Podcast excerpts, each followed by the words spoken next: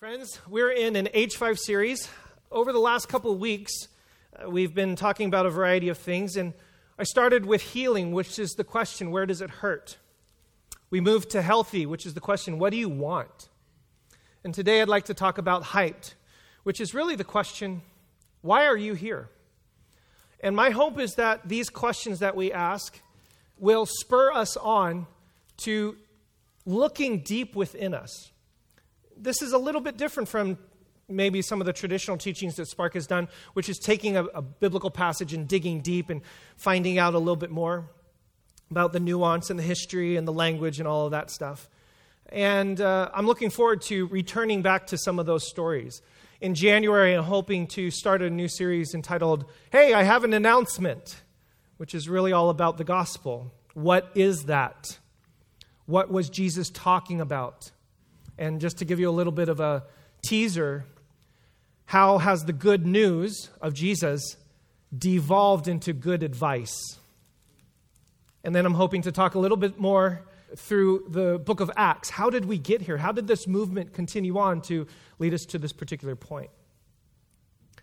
Those stories that we're a part of challenge us to become certain kinds of people in this world, live a certain way, behave a certain way. And we talked about at the beginning of this series how many of us in this room have been hurt or damaged or frustrated or maybe even have experienced some trauma as a result of being a part of a church community, a faith community that was supposed to be good news but turned out to be really horrible dysfunction.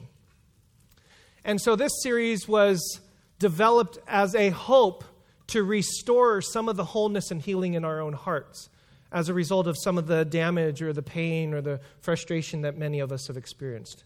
Some of us are going through a deconstruction. We've talked a little bit about how many of us uh, think that we just simply can't believe the things that we can believe or used to believe anymore. Those things don't work for us. My church, growing up, taught me X and Y and Z, and guess what? I don't believe any of that anymore. This series is designed to hopefully help us move to a place of not just simply rejecting what we cannot live or stand for anymore, but hopefully to embrace something that inspires us to live in a beautiful, redemptive way. So that's a little bit of why we're doing this. So I hope that over the next couple weeks, as we take a look at the last couple H's that I have planned, that we begin to turn our eyes toward that Heavenly Father that has so loved us and redeemed us dig into these wisdom teachings to help navigate us, to help align us, to help orient us once again towards a direction of love and joy. And the last H is hope. Hope in this world. Proverbs 29 18, I've thrown the King James Version up there. Everybody recite this out loud together. Go. Where there is no vision, the people perish but he that keepeth the law, happy is he. Very rarely do we ever use the King James Version at Spark, so I'm very happy to hear you all say keepeth. Very, very nice.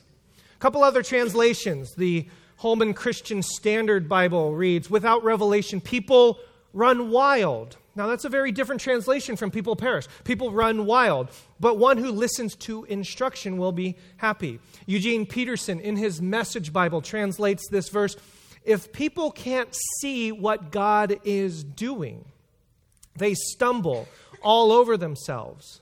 But when they attend to what he reveals, they are most blessed. This is one of those verses that I have grown up uh, saying and reciting, hearing a lot of pastors and preachers use this verse very frequently. Where there is no vision, the people perish. And it's often used, many of you might actually be familiar with this concept, where this verse is used to cast the next vision for the church, which usually means the next addition to the building, or the new playground that we're going to install, or the new ministry that we are going to launch out. Yeah, so where there is no vision, we will all die. So dig deep and give so we can build a new building, kind of a thing.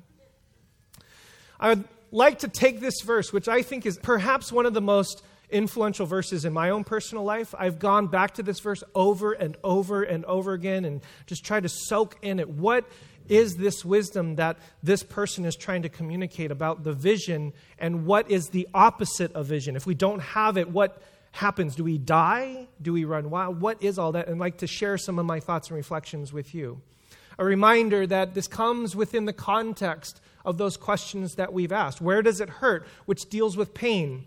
What do you want? Which deals with desire. And today we're going to deal with why are you here? Which is fundamentally about purpose, meaning, and significance. Every single one of us in this world desire some sort of meaning, some sort of purpose, some sort of significance by which we live.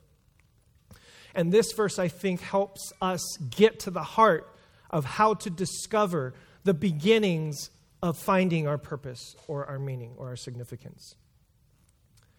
Sometime after the time of Jesus, a gentleman by the name of Akiba, or Akiva, depending upon how you'd like to say his name, was a very famous rabbi. He is perhaps one of the most influential rabbis in Jewish history, um, and definitely one of the most influential rabbis in the world, outside, of course, Jesus and maybe a couple others. There's this story, uh, mythical story, that is told about him. That Akiva was walking down the road along the north shore of the Sea of Galilee with the beautiful breeze, and it was ending towards the day. It was coming towards the end of the day, and he was deep reading the scriptures, as he is wont to do as a rabbi. But as he was so devoted to his study, he took a path not to the left, but to the right.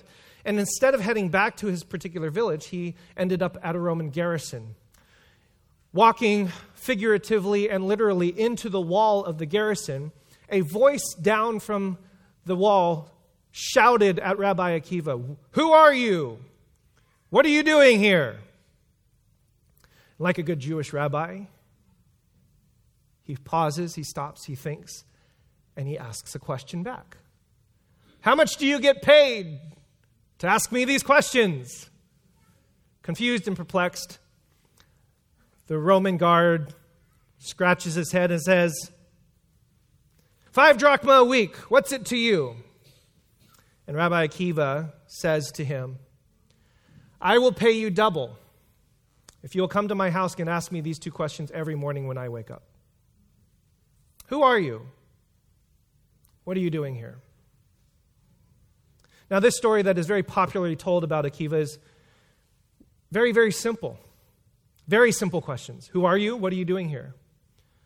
But yet, the reason why that story is told over and over and over and over again, and why many of us in this space and in the world struggle with activity, behavior, decisions, is oftentimes because we actually don't know the answer to those questions. We don't know who we are, and we don't know what we're doing here. Businesses and consultants and people who do uh, coaching like to do Venn diagrams. They like to draw. Okay, here's how you identify your purpose. And this can actually be very, very helpful. Some of you, if you want to take a shot of this, you can. Your purpose is identified by, and here's the thing the things that you love, the things that you're good at, the things that you get paid for, and the things that the world needs. And if you can identify those four circles and then find that middle piece, then you will find your purpose in life. Now, this can be very helpful.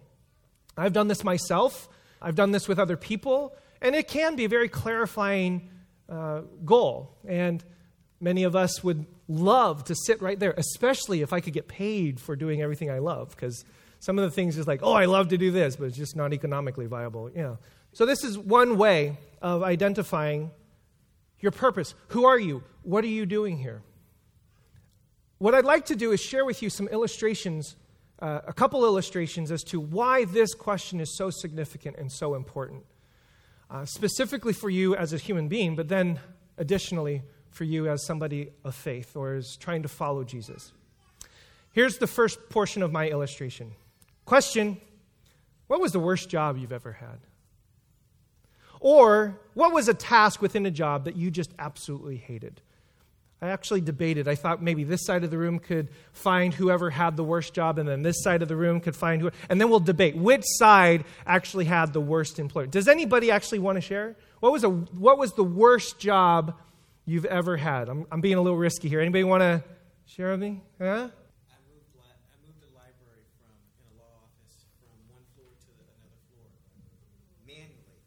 You moved a library from one floor to the other floor manually, just like for $5 an hour, moving books. And that was one of the worst jobs you've ever had.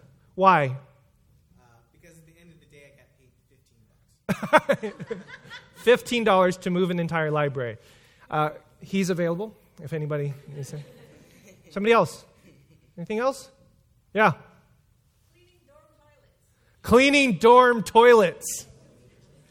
Yeah, I can hear the murmur. It's like, I don't know if we can beat that one. Anybody want to try to beat that one? One of the reasons why this question is so important is when you think about um, people that are involved with work, one of the things that comes up frequently is this idea of burnout.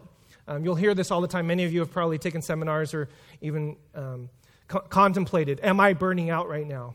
And the reason why this is important for this particular talk is because burnout is actually the function of two different things. Most people think that burnout is a function of just being tired.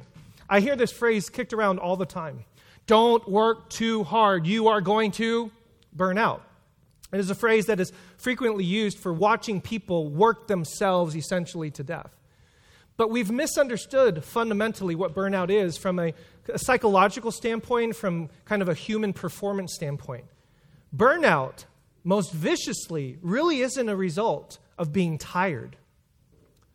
Burnout, what most people will tell you, is actually a result of loss of purpose.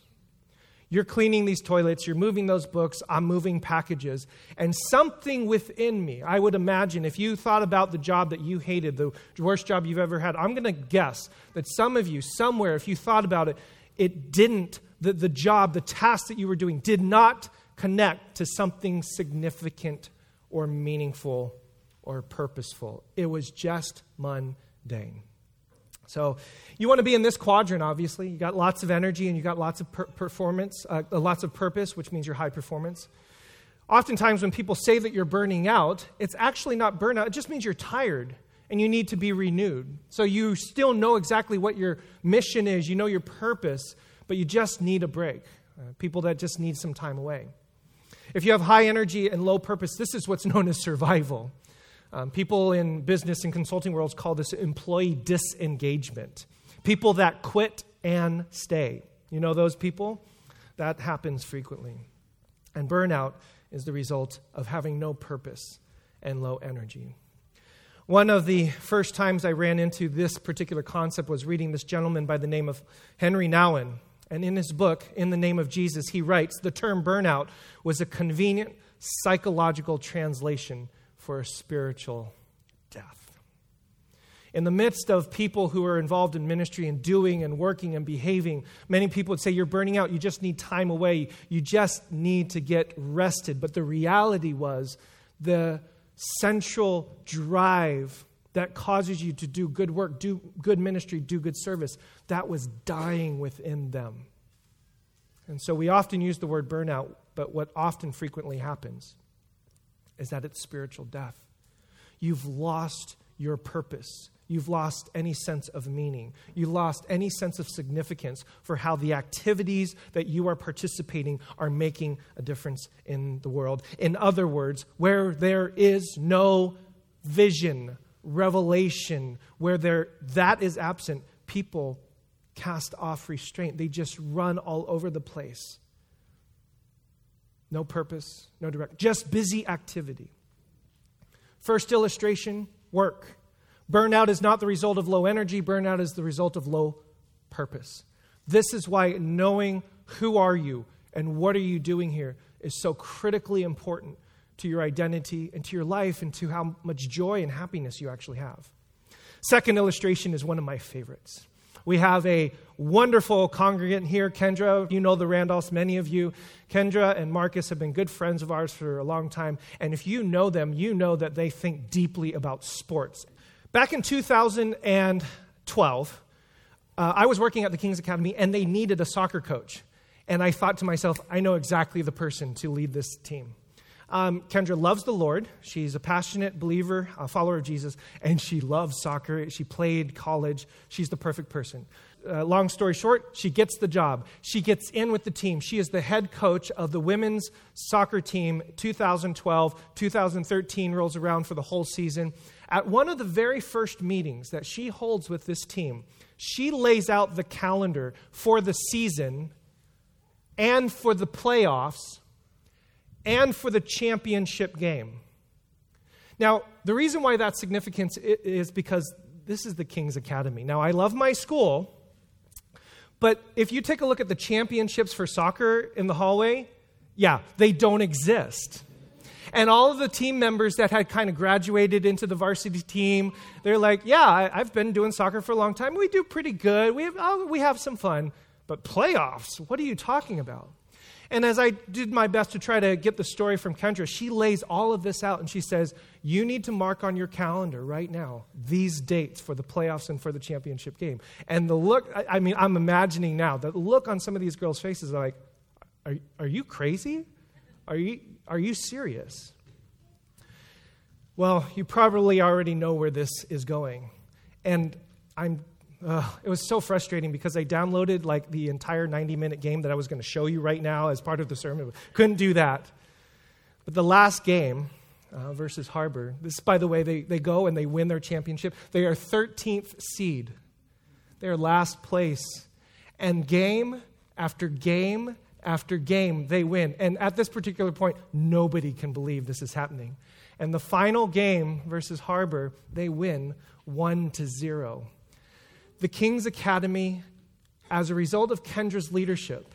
And what I would suggest as an illustration for this point, as a result of her clear, articulated vision for what we're doing and how we're going to get there, was hugely instrumental in causing this to happen. And there she is. Championship plaque right there. There's the team. Well, not all the boys there, but obviously the team.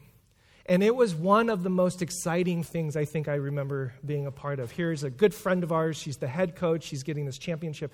And it all started with a meeting many months ago with looks on girls' faces like, Are you serious? In other words, where there is no vision, the people cast off restraint. Why are you here? Purpose, meaning, significance drives and influences everything about who you are the behaviors that you do, the decisions that you make. So let me spend the, just the next few moments digging a little bit deeper into this verse and asking the question so, what does Proverbs 29 18 actually try to bring out for us in helping us to form what our purpose and our vision and our reason for existence is? The first word is the word revelation there. It's the word chazon. Everybody say chazon. Chazon. Very nice. And the second word, which is used to be cast off restraint, the King James translates it perish. But I like the word cast off restraint, or the other translation, which is to run wild, to have no direction whatsoever, to just be busy but without any real clear direction, is the word yifara. Now, that's going to come into significance in a little bit. Now, the word chazon for revelation just simply means an oracle. It means a divine word. It means that God has spoken something down into the people. This is the oracle at Delphi. And for those of you who've studied maybe Greek mythology, part of what happens in Greek mythology is that people, as a result of being perplexed or confused about what decision should I make for my business, where should I go about this relationship, what kind of decision should I make about my move, would then often seek out wisdom from an oracle. So they would go to places like this. So they would go to places like this and then seek out the wisdom of the person behind essentially the veil. That is the word chazon. But the biblical word chazon gets bigger than that. It actually means a vision divinely inspired that is spoken down through the people.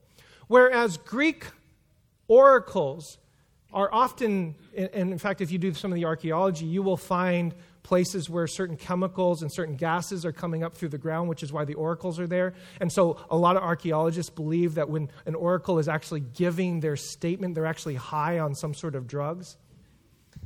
Look behind the veil. The word chazon in Hebrew has this idea of vision, that there is a divine revelation that is being given to you, a direction that God can see where you're going. And He communicates that vision through the people, through prophets.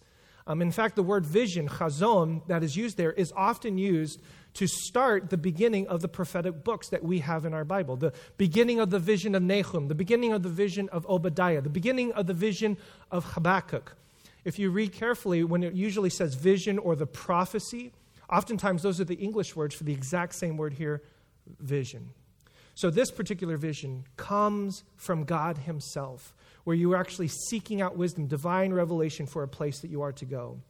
Now, what's the opposite of vision? Well, the opposite of vision is this other word to cast off restraint, yifara. Now, when I looked this up, I was astounded to see something that I'd like to share with you. First of all, the word can mean to run wild. It can be undisciplined. There's one, por- uh, there's one portion of the Hebrew Bible where this word is used for somebody's hair. It is disheveled. It's like bedhead. It's like that's what your life is like when you have no vision, you have bedhead. Another way to translate it is to be out of control. Now, the reason why this Hebrew word is so important to me is because if you take a look at how it is, the root word of it, yifara is actually the same word as Pharaoh. The word Pharaoh in Hebrew is the same word as the word to be out of control to run wild, to be undisciplined, to be disheveled. I love that. In other words, where there is no divine revelation to give you the purpose and the direction and the significance for your life, you end up like Pharaoh uncontrolled, undisciplined, disheveled one step further. If you remember the story, Moses comes down off of the mountain. For those of you who've studied this, you know about the story of the Ten Commandments. He goes up there, and the people down there are wondering what in the world is happening to this guy Moses who supposedly brought us up out of Egypt. And he said, and the people say, Come, Make us a God to go before us. For this Moses who brought us out of Egypt, we do not know what has become of them. Now, think about this for a second. These are the people that saw the 10 plagues. These are the people that saw the parting of the Reed Sea. These are the people that saw the fire and the pillar of cloud. These are the people that saw the divine hand of God. And now they say, well, we don't know where he went. We're not quite sure the clarity of the vision of God for the liberation of the people somehow got lost. And so they go to Aaron and say, Please make this for They throw in earrings, all their jewelry, and out jumps this golden calf. And I love this guy's face right there. Israel, here is your God. Here is the one who has brought you out of Egypt and they have revelry, and there's wildness and craziness in the camp, and you're not going to believe what word they use to describe the people. Moses saw that the people were yifara. Same root word as Pharaoh, same root word as uncontrolled, same wor- root word as disheveled. They had just come out of the oppression of Pharaoh lost their meaning, their purpose, and their vision, and had become just like Pharaoh. That's huge to me. This is how significant and how important it is to maintain a clear understanding and sense of the chazon, of the divine revelation from God. Because in the absence of that, where there is no vision, we run wild. In the last couple weeks, actually for a while now, I've had some conversations with people who feel like they've lost some of that vision. We've talked a little bit about people who have said, I just can't do that faith anymore. That expression of Christianity is just not working for, for me anymore. And we've had lots of conversations. There's lots of uh, people are along the spectrum on that, and we have uh, wonderful discussions as to what about that is good and what. But some, what I've heard recently, in fact, I was having a conversation with some students at Stanford, and they referred to me that some people are saying, you know what? Some of what I see in this Bible, I just can't do anymore. And they've just said, well, I just don't think it's that important. Just throwing it all out. Now, please understand, for those of you who might be feeling that, I get it. I mean, we do garden to garden. We've taught through some very difficult passages in the Bible, and some of it is really, really complicated and hard to get through. So I understand.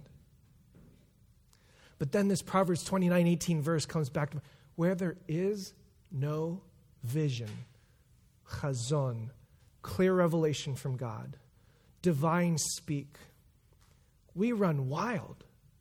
We cast off restraint. We are undisciplined. And that's exactly what I see as a possibility of what is happening when we get too much on the other side of, like, I'm done. Because here's, in addition to those hard things that are in the Bible, you know what else is in there?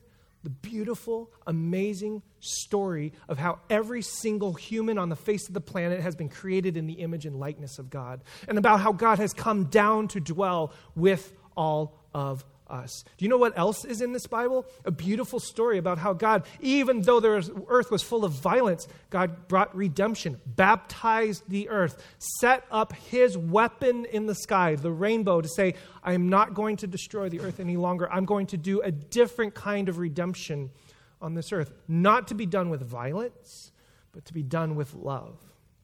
You know what else is in this Bible? The story of Abraham and the cutting of the covenant, where God clearly says, if you screw up this covenant, the punishment will be taken out on me. That story is also in the text about how a God who says there's clearly going to be a breaking of the covenant, but I will take on the punishment for it. You know what else is in this Bible? This beautiful story about how Joseph, even though he was you know, suffered at the hands of his brothers, at the very end of the book said, You intended it for evil, but God intended it for good. Teaching us that the bookends of Genesis is about goodness. And about even though there's fratricide, even though there's difficulty and challenge between brothers and sisters, somebody somewhere with the divine revelation from God can say, There is an intention of good here that we can be captivated by. And what else is in there? This beautiful story of God's redemption, his freedom, and the story of Exodus is all about liberation, about how powers do not have the final word, about how people are ultimately designed to be free, to live under their own governance, and to live in such a way as to ensure that there's no longer oppression of other people. That is also in the story. And then Deuteronomy comes along and says, Oh, how I carried you through the desert as a father carries his son. And so when you feel like you're in the desert, when you feel like you're in the wilderness, when you feel like everything is just shot to heck, it is in those moments where this text, this story declares how I carried you like a father carries his son. This is the same story where prophets rise up and people in power get told to knock it off. I need a story like that where people ordained by God, given that vision, are told, the way in which you're governing is causing poverty and hurt and pain and injustice in the world. Stop it. I need those people in my story. This is a story full of wisdom, which is part of this particular series about how do we navigate the world's complexities and tensions. And this is a story that says that the God of all of that came down here to bring healing and hope and restoration. That same person did the same thing as the prophets, got in the face of the religious leaders and those in power who were oppressing others and saying, Knock it off. That is not God's intention. And this is the same person, the God who has come down here to rise from the dead, to ultimately declare to the world death, destruction, all of that doesn't have the final word. And this is the same story where the movement of that same Jesus said, Everybody from every tribe, every tongue, every nation, you get to be a part of this too. It's not an exclusivist club, it's for everybody. And this is the same story at the very end of Revelation when all things are put to right and restored, and the tree of life is there, and there's healing for all of the nations. So, friends, I understand. By the way, this is why it's important to go through garden to garden. So, just another little plug there. I understand the complexities and the difficulties of dealing with a text that we find as ancient and difficult and sometimes teaches things that we're a little repulsed by. But where there is no vision, we perish, we lose our way. We miss the story. We miss all of the beautiful redemption that comes through all those stories and more. And more. This would be my particular translation of this verse. In the absence of vision, the chazon, people live unrestrained and wild. But happiness comes to those, and hear this guard and protect the stories found in the teachings of our tradition. In fact, the word for guard is actually used there in Proverbs. So, my friends, in conclusion, why are you here? What was all that about? Just a little survey. Proverbs 29 18, if I can sum up everything that I just did there, grounds us in this one fact. Don't forget the story that you have come from. And ultimately, the direction and the way in which you find your ultimate purpose, your ultimate meaning, and your significance is going to be found in reclaiming and rereading those stories. Because the Israelites, as soon as they left Pharaoh, forgot the story.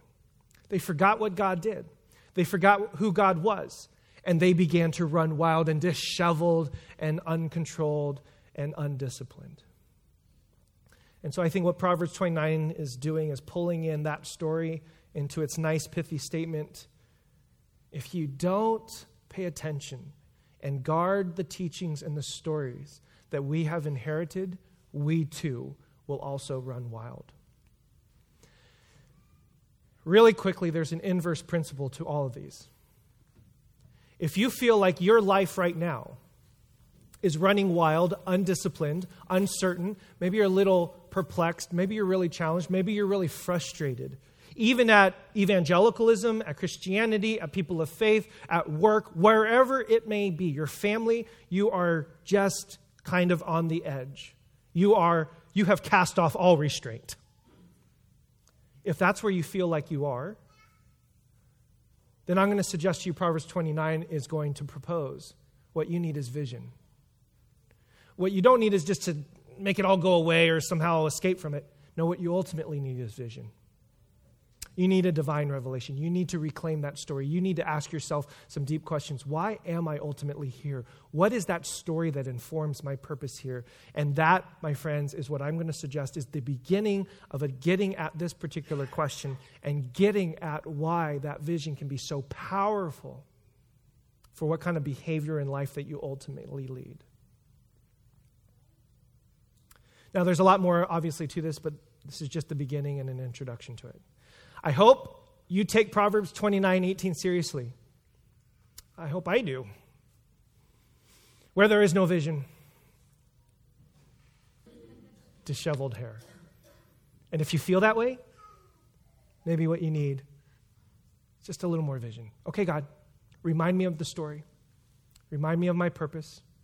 Remind me of who you are, what you've done, Remind me of where we're going. Remind me of that. And then ground yourself in that story. Then we can move on. Then we have a grounding place from where we can live. Okay, God, I've done my best to try to share my thoughts and reflections, um, as always, with these teachings and your word. May your spirit transform the hearts of my friends listening to this.